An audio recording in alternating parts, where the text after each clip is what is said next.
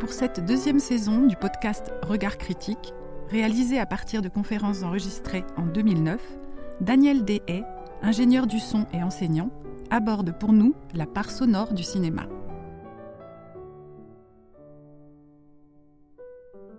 Dans Stalker, réalisé en 1979, Andrei Tarkovsky engage l'attention du spectateur par la matérialisation du silence.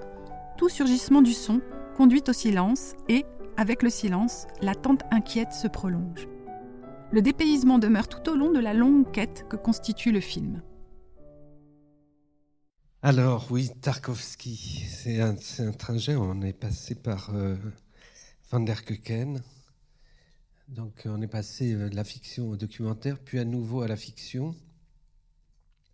Donc je, voudrais rappeler un peu euh, l'idée qui, qui est derrière cette programmation, ce serait d'avoir un regard qui se situerait euh, plutôt du côté du sonore, c'est-à-dire euh, de sortir à travers euh, l'histoire du cinéma un certain nombre de, de, formes singulières dans, dans leur, leur, construction sonore.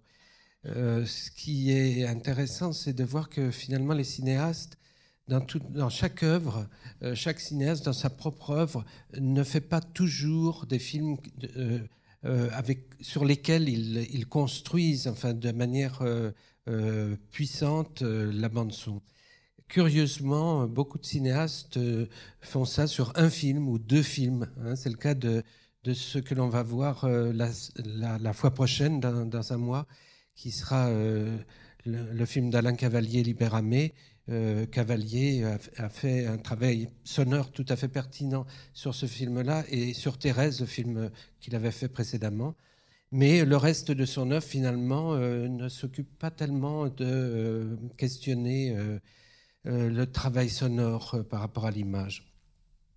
Alors, euh, là encore, le questionnement que, que, j'essaye d'amener, ça serait finalement d'avoir euh, une approche qui ne serait pas du côté euh, universitaire d'une analyse filmique, etc., mais finalement de, révéler des outils, des outils pour construire le cinéma.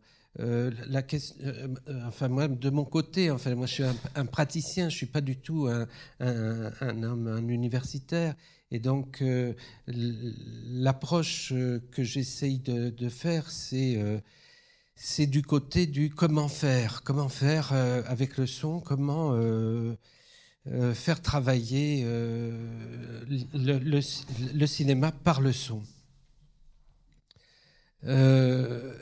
L'idée générale que j'essaye de développer, c'est la question de l'évacuation, ce que j'appelle l'évacuation, qui serait finalement euh, basé sur le fait que, euh, dont je, vous parlais à la première séance, que ce que prend le microphone ne représente pas notre écoute.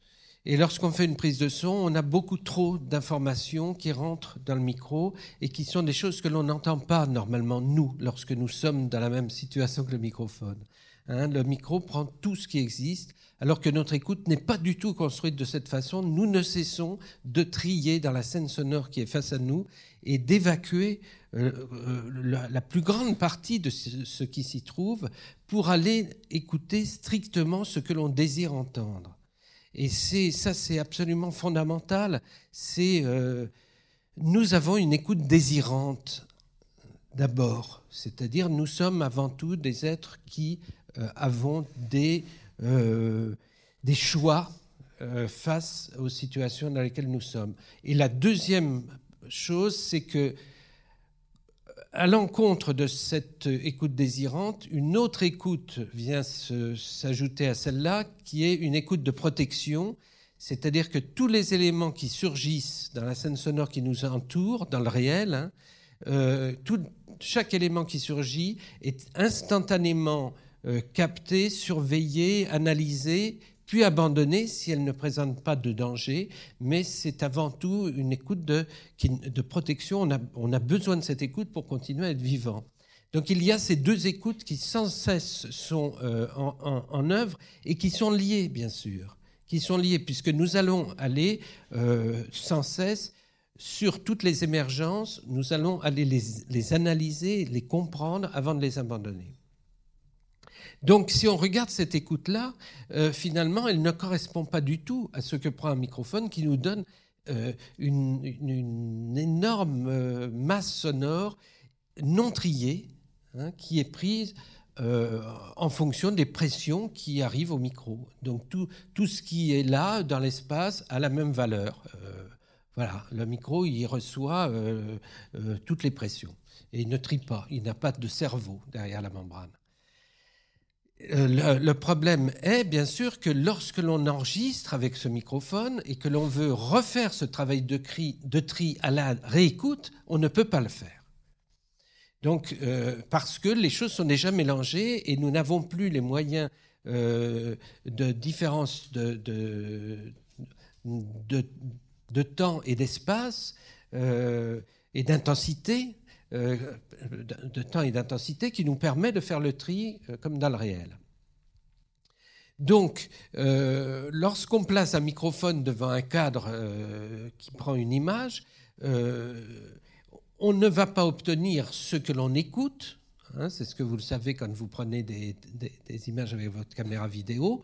On n'obtient pas ce que l'on écoute, mais on obtient ce que le micro entend, ce qui n'a rien à voir. Et c'est pour ça qu'on est toujours déçu du résultat. Il y a trop de choses, c'est brouillon, rien n'est choisi, rien n'est désigné, alors que pendant que vous avez fait ces images, vous avez bien, vous, entendu des détails, et vous n'avez entendu que ces détails, et, vous, vous en avez joui vraiment. Donc, euh, la question se pose fondamentalement, comment faire? Comment faire? Et effectivement, le microphone euh, a un apport trop important et a une, incapacité de désigner les choses, euh, alors que la caméra, évidemment, cadre. Nous ne cadrons pas. la caméra fait le point. Nous ne faisons pas le point. Hein, donc, euh, on a avec l'image une possibilité de localiser, de, trier dans la scène qui se trouve devant nous, alors qu'avec le micro, il va falloir aller le déplacer, le déporter, etc. Mais on perdra le reste. On a euh, euh, sans arrêt des choix à faire très importants. D'où la post-production. C'est-à-dire qu'on va reprendre tous les éléments qui seraient nécessaires de placer devant, avec ces images et reconstruire un sonore pour cette image.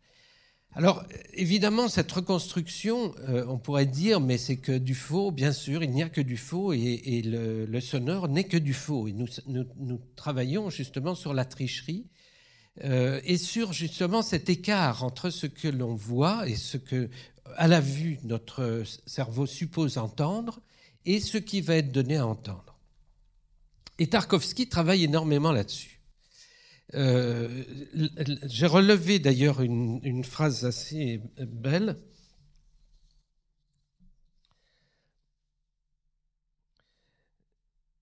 Voilà. Il dit Je sens qu'il doit y avoir d'autres possibilités de travail avec le son qui permettraient d'être plus précis, plus fidèles au monde intérieur que nous essayons de recréer à l'écran. Il suffit d'enlever les sons réels du monde, qui est représenté à l'écran et les remplacer par des sons étrangers, ou encore de les distordre et qu'il n'ait plus de rapport direct avec l'image pour que le film se mette à sonner, à trouver une résonance. Donc c'est clair, hein. lui, d'emblée, il se place du côté de euh, la refabrication, de la reconstruction, la distorsion, la perte. Hein. vraiment, on, ne va pas euh, redoubler l'effet de réel qui est donné par l'image, mais au contraire, fabriquer un autre objet qui va travailler autrement. Alors, les espaces de représentation du son ne sont pas du tout les espaces de représentation de l'image. Euh, je vous disais l'image cadre, l'image fait le point, etc., décide des profondeurs de champ. Au son, nous plaçons, quand on place un micro, un objet qui nous donne à entendre le monde qui l'entoure à partir d'un point qui est un centre dans un espace. Et de ce centre, la, perception, si vous voulez, va jusqu'à l'infini, jusqu'au bruit de fond, jusqu'à la perte. Donc le travail du sonore se situe justement entre, dans, un rapport de, proximité ou d'éloignement, et non pas de cadrage. On va être soit dans euh, euh, un accolement, et là on va, on va voir ça notamment avec les voix. On est dans une, proximité euh, des corps, corps sonores ou corps humains parlants, où on les perd. Ce film se, construit justement dans cet écart-là. Vous allez voir que toutes les voix qui sont enregistrées euh, et qui figurent dans ce, dans ce film sont des voix qui sont données à entendre en grande proximité. Et même dans des allaitements. On est tout le temps dans quelque chose qui est de l'essoufflement. On, est dans les, dans les souffles. Comme s'il y avait urgence, angoisse, enfin, quelque chose qui est, qui est de l'ordre d'une course, d'une quête et en même temps d'un danger. Effectivement, Stalker, c'est ça, c'est celui qui, euh, euh, euh, qui, qui, traque, hein, qui poursuit. Il y, y, a cette idée-là dans, dans, le mot Stalker. On a ces voix qui sont pourtant des voix de post-production, des voix qui, ont été, qui ne sont pas faites en direct, il n'y a, a, a, pas de voix directe, toutes ces voix sont refabriquées, bien sûr, en Audi, mais elles sont gardées dans une proximité qui est constante pratiquement. On est toujours dans le même rapport. Et c'est un, rapport finalement d'une parole qui est presque d'une seule parole. C'est presque la parole de l'auteur et qui est redistribuée dans toutes les voix, mais on est pratiquement dans une seule parole. On n'a pas, euh, même si on a des timbres, euh, il y a simplement une redistribution des places une redistribution des points de vue. C'est tour à tour le point de vue du scientifique, ou c'est tour à tour le point de vue de l'écrivain, etc. On déplace l'axe de réflexion. Mais c'est toujours, en fait, cette même parole. Et puis, au-delà de, ces corps et de cette parole qui est post-produite, il y a des éléments qui se situent dans différents étagements par rapport à ces corps, et notamment au lointain. Et le, film se, constitue comme une espèce de... Alors vraiment, quand il parle de zone, c'est vraiment dans le plein sens du terme, comme une espèce de couronne, une couronne autour duquel il n'y a rien, et puis au loin, très loin, est déportée de l'activité. Et cette activité nous arrive par des sirènes, des sirènes de train, des sirènes de bateau. Des choses comme ça. ça. travaille là-bas.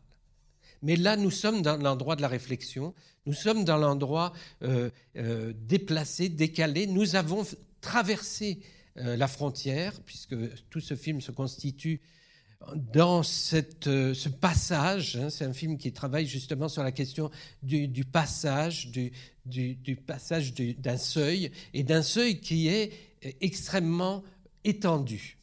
Et on va voir la, durée du voyage, la durée du, de la transition entre un monde et puis l'autre monde.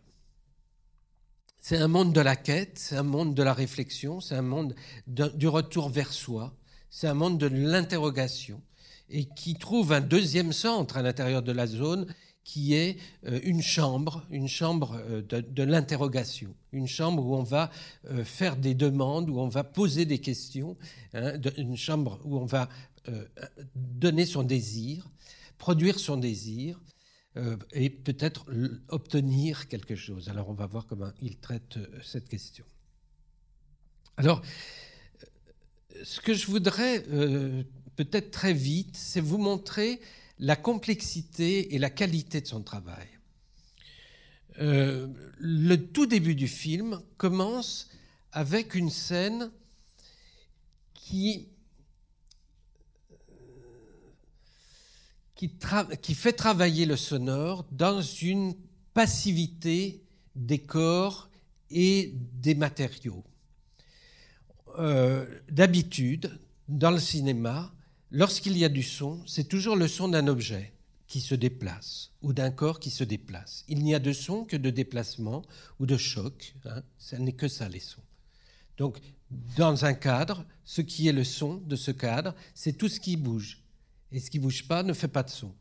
Ou bien c'est leur champ. Ce qui est censé entrer ou ce qui euh, vient juste de sortir. Là, on démarre sur un plan avec une subjectivité, une pénétration dans une chambre à coucher, pour aller sur une tablette sur laquelle est posé un verre. Donc c'est un travelling avant. Puis on a un travelling latéral. Le verre bouge et c'est une indication indicielle, c'est l'arrivée d'un train, et donc c'est les vibrations, on n'entend pas encore le train, mais les vibrations font bouger le verre et le font se déplacer. On retrouvera cette scène à la toute fin du film, et, qui fonctionne d'une autre façon et pour d'autres raisons. Puis on a un, un travelling latéral qui passe tour à tour sur les visages des personnages qui sont au lit, qui sont la femme, la fille et le mari, le stalker. Sur, ce travelling, on va entendre un passage de train. Ce passage de train est décomposé en plusieurs parties. On a d'abord un son qui semble venir de l'extérieur.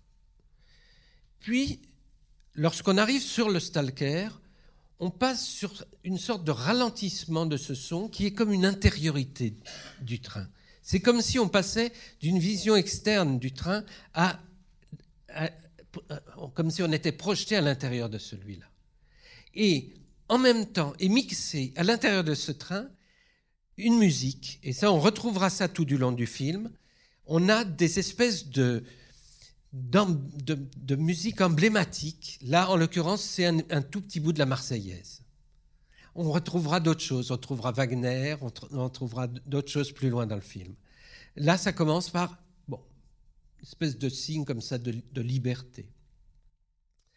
Et puis, on revient sur l'enfant, puis la femme, et là, on repasse à l'extérieur du train, et ensuite, on revient sur le verre qui finit de vibrer, et on repart à l'extérieur.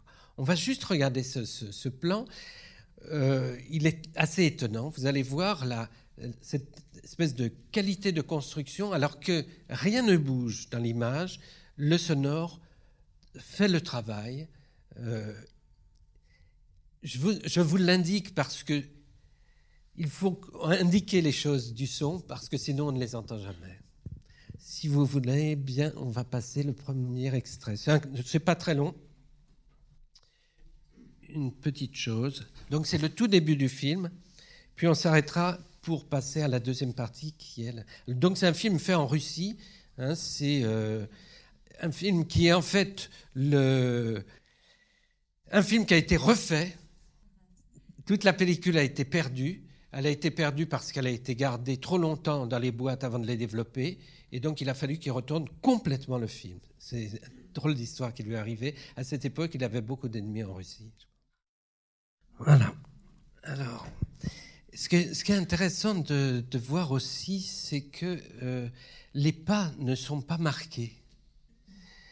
Euh, il faudrait le revoir pour pouvoir se rendre compte de ça. C'est-à-dire que la présence des corps, du, enfin du corps du Salker, est une espèce de, matérialité, de, grincement, de frottement. Il y a quelque chose qui, n'a pas d'existence euh, d'ancrage au sol.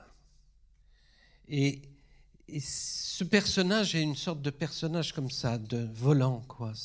On, va, on va voir comment, comment ce, trajet se fait, cette, cette, traversée se fait. Voilà, il n'a jamais, il n'y a jamais le poids de ses chaussures, jamais. Donc vous voyez à quel point là, on est déjà dans un système d'évacuation. On est dans le silence, on commence par le silence, le film commence. C'est vraiment, euh, on n'a plus l'habitude hein, de, trouver des films qui commencent comme ça à partir de rien. Quoi. Et la chose se constitue sur, non pas le son, mais, mais la résultante du son, la conséquence. Hein, c'est-à-dire que d'habitude, le son est déjà la conséquence d'un événement. Bien là, c'est même pas, euh, même pas euh, le son comme conséquence, c'est le, le, tremblement du verre comme conséquence d'un son qui est inaudible. On est déjà au deuxième degré. Il nous place à cet endroit euh, dans, quelque chose qui est du surnaturel. On est déjà, euh, avec Tarkovsky, Tarkovsky, alors on va être servi dans une espèce de métaphysique. On est là euh, il y a une espèce de transcendance et on va la voir tout du long. Et on va voir comment il l'exprime, parce que c'est par les objets, c'est par le son, c'est par la, façon dont, le, dont, les espaces répondent, c'est la façon dont les acoustiques répondent. On va le voir avec les, réverbérations euh, qui, ne répondent pas ou qui répondent euh, différemment dans un même espace. On va voir ça tout à l'heure. Il y a le, le, monde réel euh, nous, donne des signes euh, de quelque chose qui serait par-delà euh, le réel. On va regarder la suite. Alors la suite, c'est j'ai retiré une petite partie, je vous en dis deux mots. le stalker va au café et retrouve deux clients qu'il doit emmener dans la zone. Et ces deux clients sont un, un scientifique et l'autre, un, écrivain. Et donc, à partir de ce café, ils vont partir et essayer de pénétrer cette zone interdite. Ce que je voudrais que vous écoutiez dans, cette partie, c'est comment est construit cette, ce, trajet, cette traversée. Euh, il y a là une construction sur les énergies, sur des énergies qui, se, euh, qui, qui progressent par petits bons. On part d'un départ en Land Rover et vous allez voir que la voiture s'arrête et à chaque fois qu'un événement, un acte est fait, on repasse au silence. Et puis, ça repart. Et puis, une moto passe, s'arrête, surveille.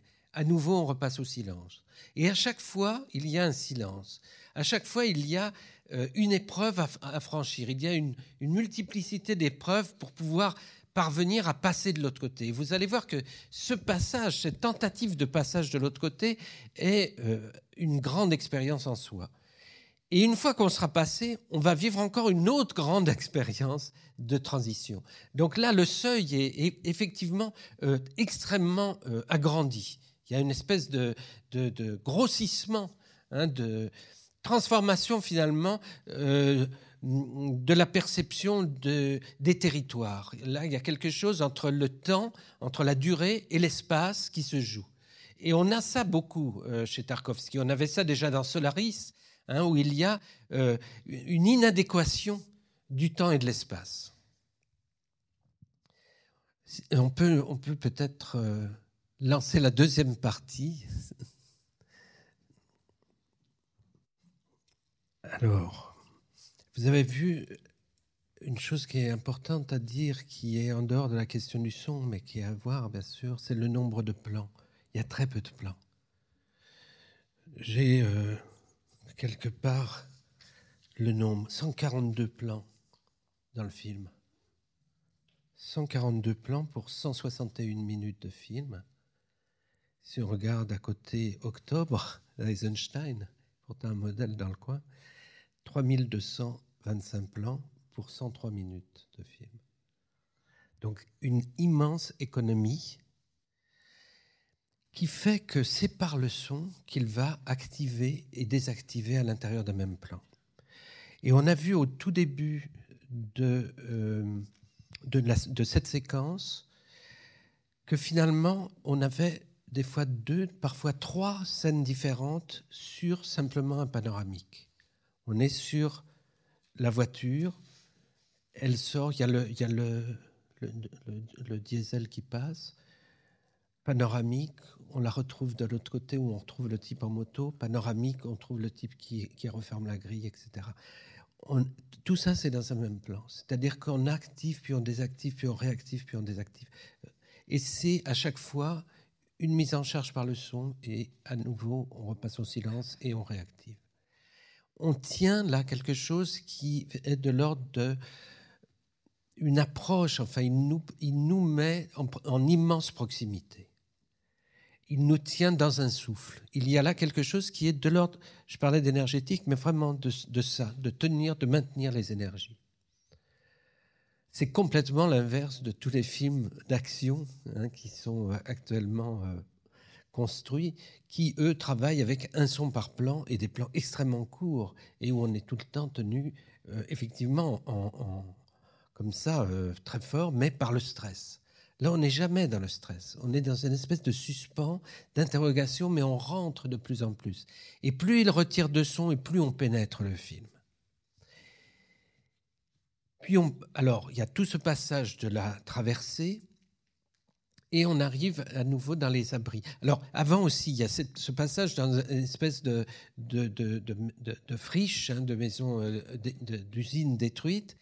Et là, qu'est-ce que l'on trouve finalement? La réverbération des espaces. Et la réverbération des espaces, c'est à la fois euh, évidemment la caverne, hein, puis consécutivement euh, l'Église, mais c'est d'abord la caverne, c'est quelque chose d'extrêmement archaïque, et que l'on va retrouver tout du long. On va retrouver sans cesse cette, construction des espaces euh, avec le sonore cet espace réverbérant, on va le retrouver une fois le poste frontière passé, même en extérieur.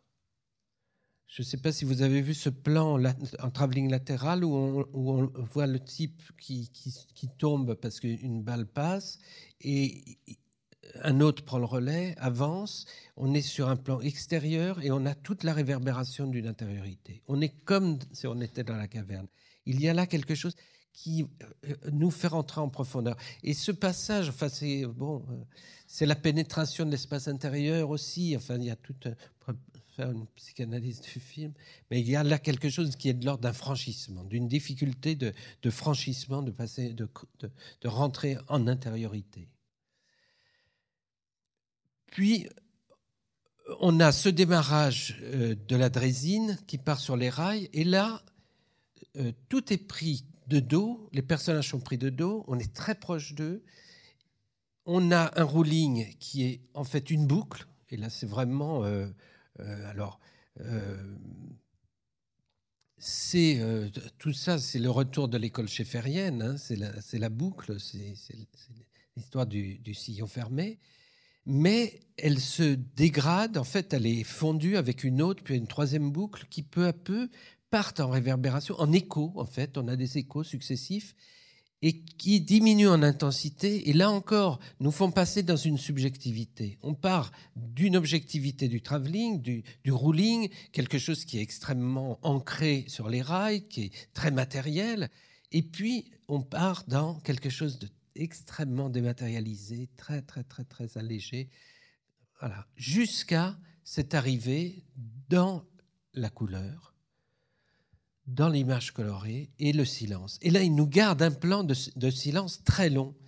Et on est dans le silence pendant très longtemps, mais vraiment le silence. Donc il y a quelque chose euh, euh, qui nous aspire, enfin, jusqu'à euh, l'évacuation totale. Alors, ce qui est très paradoxal, c'est que Normalement, à la couleur s'associe le bruit, la, vie, l'intensité, la richesse, donc du son.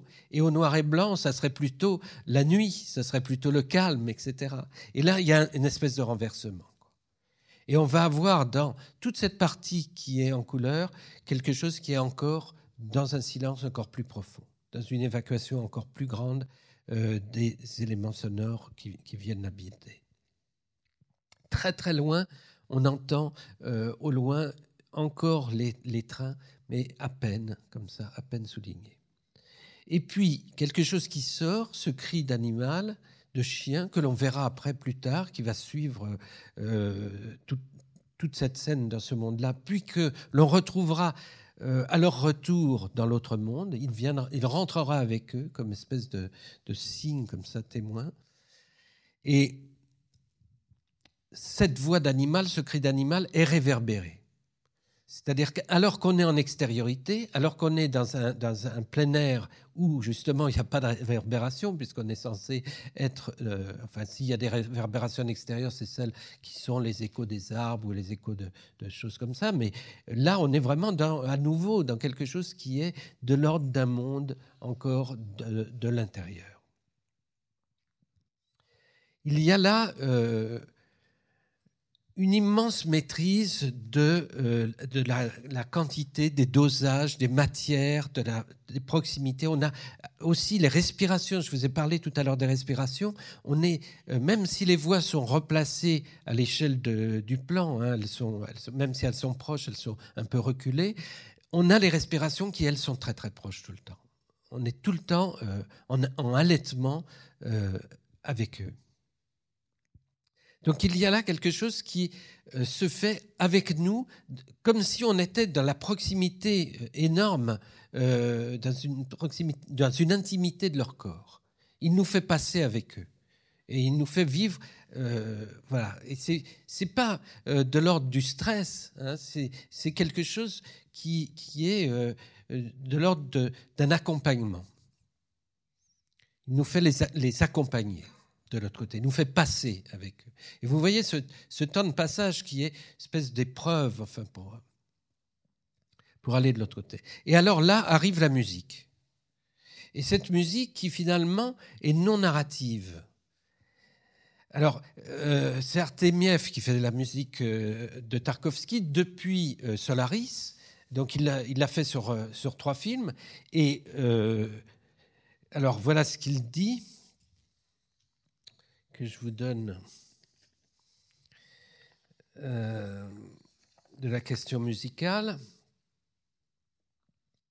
Tarkovsky dit J'aime me servir de la musique comme un refrain poétique.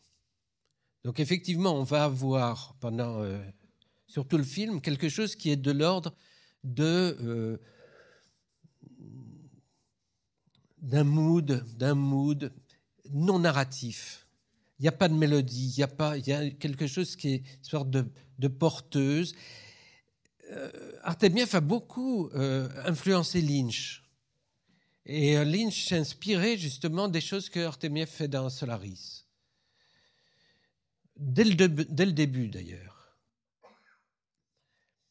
Il dit aussi, la musique électronique, parce qu'effectivement on est là dans quelque chose qui est de cet ordre-là, doit être débarrassée de toutes ses origines de laboratoire pour pouvoir être perçue comme une sonorité organique du monde, être comme une respiration.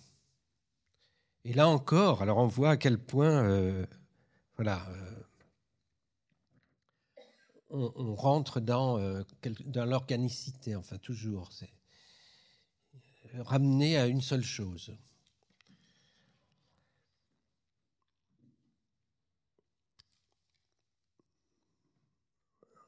Voilà, donc c'est 72, hein, euh, Solaris. Celui-ci, c'est 79.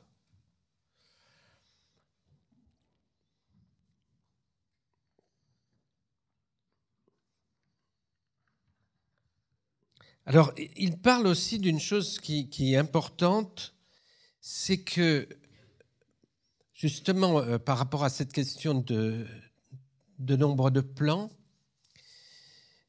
euh,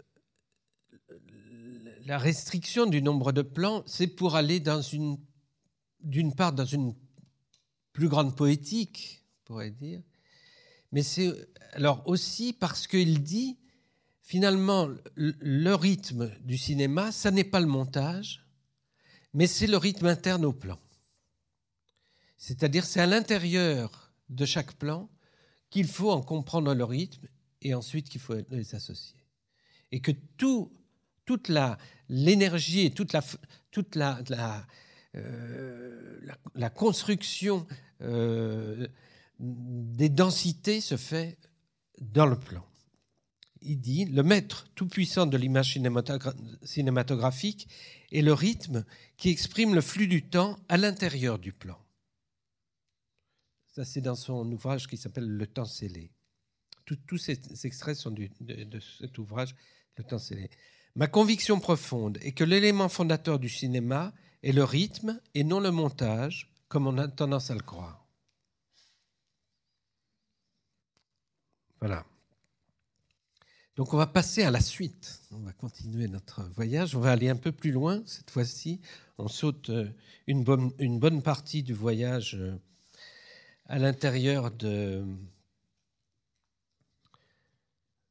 de cette zone et on va arriver euh, à la découverte du tunnel dans lequel il s'engouffre. Et là, on va voir comment le son travaille à l'intérieur du tunnel avec les réverbérations et les échos. Vous allez voir qu'il utilise des échos simples, on a juste une répétition hein, par moment, et dans le même lieu, dans le même espace, on a selon les personnages et selon les moments, soit de la réverbération sur leur déplacement ou sur leur voix, soit il n'y en a pas. Il y a quelque chose là qui, se, qui, nous fait basculer dans un monde où les logiques du temps et les logiques de, de représentation ne sont plus euh, les règles normales. Il y a là euh, quelque chose qui n'est pas, c'est pas du, cinéma fantastique. Hein. on n'est pas, et ça n'est pas non plus de la science-fiction. C'est quelque chose qui, euh, par le sonore finalement, matérialise, matérialise une sorte de, de, dérèglement. Et la matérialisation se fait avec l'immatérialité du son, ce qui est très étrange, paradoxal. Voilà. Alors. Là, c'est. Euh, on rentre dans la profondeur. Alors, les eaux, les eaux, on a énormément d'eau dans Salker, tout du long. Euh, des eaux ruisselantes, tous les états de l'eau d'ailleurs. Euh, il y a un torrent énorme un, peu plus loin. Y a, on a les mares, les écoulements, les gouttes, etc. Et puis, par les écoulements, on a de l'intériorité sur les extériorités. Là, on n'a été qu'en intériorité, mais souvent, on se trouve en extérieur et il y a une persistance de l'existence de la caverne à côté par des écoulements, par des, ça, goutte autour. Il y a quelque chose qui nous dit la proximité de euh, cet espace euh, intérieur, cet espace euh, vers l'éternité. Quoi que c'est ça la caverne. Hein. C'est quelque chose où euh, la voix, lorsqu'elle est produite, ou les sons, lorsqu'ils sont produits, se prolongent vers l'éternité, au-delà de l'endroit où normalement la voix peut aller. Il y a là, euh, euh, voilà, c'est pas un hasard si les églises se sont faites dans des, dans des lieux et ont maintenu justement cette acoustique qui prolonge la voix, c'est parce qu'il y a quelque chose de, au-delà de la nature qui euh, se produit et qui nous fait exister, qui prolonge notre existence, euh, voilà, au-delà. Là, dans la fin de cette séquence, il, commence à parler et il s'adresse à nous directement. Il y a tout de suite une, adresse euh, au spectateur. Vous voyez que là encore, les plans sont, sont, rares. Il y a très peu de. Les plans sont très longs. Hein et les scènes ont le, temps de, se dérouler. Alors la partie qu'on va voir maintenant, ça va être la, partie de la fin. Donc là, j'en saute encore une partie. C'est quand même un film très long. On s'était dit avec Catherine qu'on ferait pas plus d'une heure de projection à chaque fois. La dernière fois, c'était le film en entier, il faisait une heure. Là, celui-là, il, est malheureusement euh, trop long pour euh, pouvoir le voir en une séance. Mais donc, j'ai fait comme ça des prélèvements, et là, on va voir la partie de, la fin, toute la partie de la fin, qui euh, va, se boucler avec le début, et qui va réintroduire, réemployer euh, les éléments que l'on a eus au début. On a comme ça euh, une espèce de cycle de retour, hein, de retour. Alors, tout cela est censé se passer en une journée. On est vraiment dans, la durée théâtrale. Il y a d'ailleurs euh, euh, sans cesse vers la fin, là, juste euh, dans cette partie que j'enlève, des, situations extrêmement théâtrales, extrêmement. Mais d'ailleurs, là, avec les oiseaux, on était dans quelque chose qui est de l'ordre d'un dispositif scénographique théâtral. À chaque fois, il y a, quelque chose qui est fixé, qui est mis en place, et, il se passe une scène dedans. Et dans, la, scène d'après, on est euh, comme ça, avec les personnages assis, et on a une espèce de travelling arrière, et on voit une sorte de cadre, de cadre de scène. Hein. Ils sont, ils sont là, dans, dans, cette scène théâtrale. On va donc revenir, revenir euh, au café d'où ils sont partis euh, le matin, et cette fois-ci euh, retrouver la fille. Et la fille, c'est une sorte de, lieu de relais. cette fille qui ne peut pas marcher. Il, il, commence à nous la donner avec une sorte de miracle. elle avance. Le premier plan qu'on a sur elle en couleur, elle avance. Hein, et après, on, comprendra comment tout ça se passe. On a un, retour avec les mêmes éléments, avec euh, les verres qui se déplacent sur la table, cette fois-ci encore, mais là, plus par le train, mais par le regard de l'enfant. On, a comme ça une espèce de, refermeture d'une béance qu'on a ouverte euh, qui nous a menés à nulle part, puisque lorsqu'ils étaient, alors on n'a pas vu cette scène, dans euh, la chambre des désirs, euh, le scientifique n'a pas déclenché la bombe à hydrogène qu'il comptait déclencher dans cet espace pour détruire définitivement le monde. Et voilà, abandonne, abandonne cette, cette, cette idée. Donc euh, tout se referme comme ça dans une euh, chose euh, ouverte, une quête qui, qui ne trouve pas sa réponse, si ce n'est qu'elle continue de poser son interrogation. On regarde cette, cette dernière partie. Voilà. On termine avec la neuvième de Beethoven.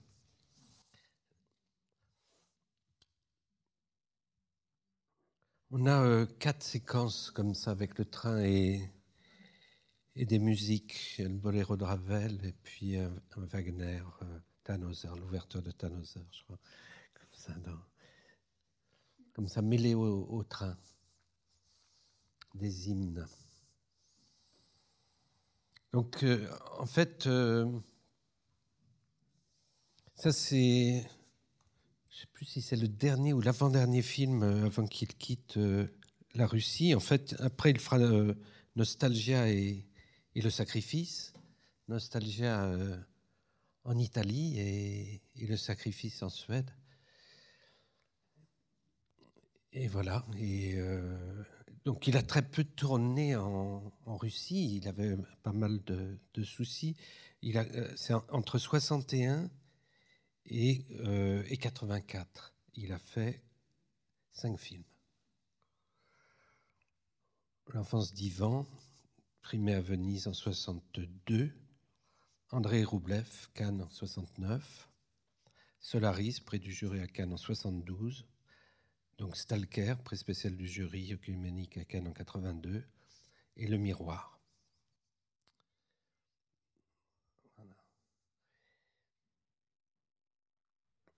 il est mort à Paris en 86. Alors, euh, ce qui est intéressant aussi de voir par rapport aux voix, c'est euh, l'évacuation des espaces.